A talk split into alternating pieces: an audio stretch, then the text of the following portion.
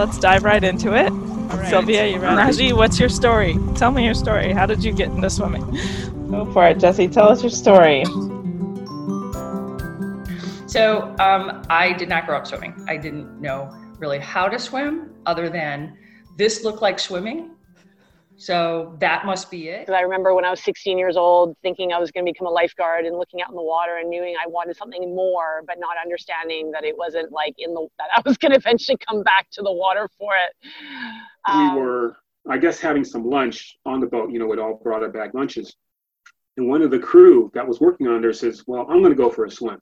So he strips down to his swim trunks, which he had on underneath his pants, and he just jumps off the boat.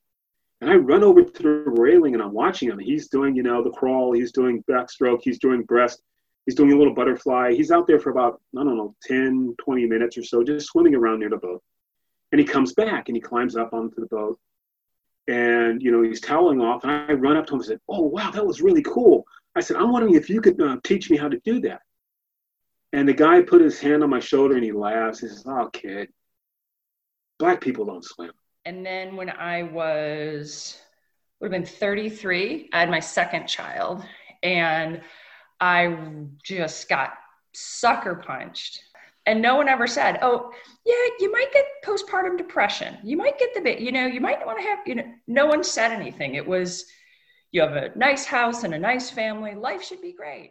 And for the next, I believe it was 27 years, I never brought up the thought of trying to learn how to swim. And like I got thrown into it, and then they're like, "Oh, you should try a six-hour swim." And I'm like, "What are you kidding me? Like I don't even know what that even means." I need you to go out and do something physical. I would like you to train for something. So pick something with a deadline because that's like six or ten weeks out, so that it gets me out every day with a goal. And fast forward to 2008 what fascinated me most was the third leg, obviously, of that swim when Cullen Jones. Cullen Jones, yeah. And I've never, you know, seen anybody from the Olympics who was, you know, black or at least of African descent swimming. And I'm just like fascinated. I'm just like literally glued to the set, you know, watching this and watching this. And right after that race, I decided, okay, this is it. I've always wanted to learn how to swim.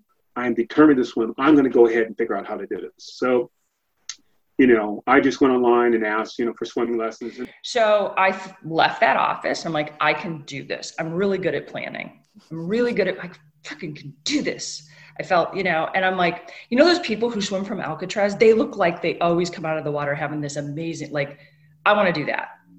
So I found a swim coach. And basically, they're like, yeah, you're not going to be able to run or bike again. And then I was like, Mm, dug my and then I dug my I was literally walking down the street at um, the university and was like damn it I guess that means I have to swim the English Channel. This really is not this is not what I signed up for in my life. Like I have made some mistakes and I've paid pens but I guess I gotta like okay fine we're doing this. And I just I just put my nose to the floor and I did like all these races that year with a wetsuit and then I tried to started swimming without one and within within eight months of that, I was I was without a wetsuit, and I didn't look back.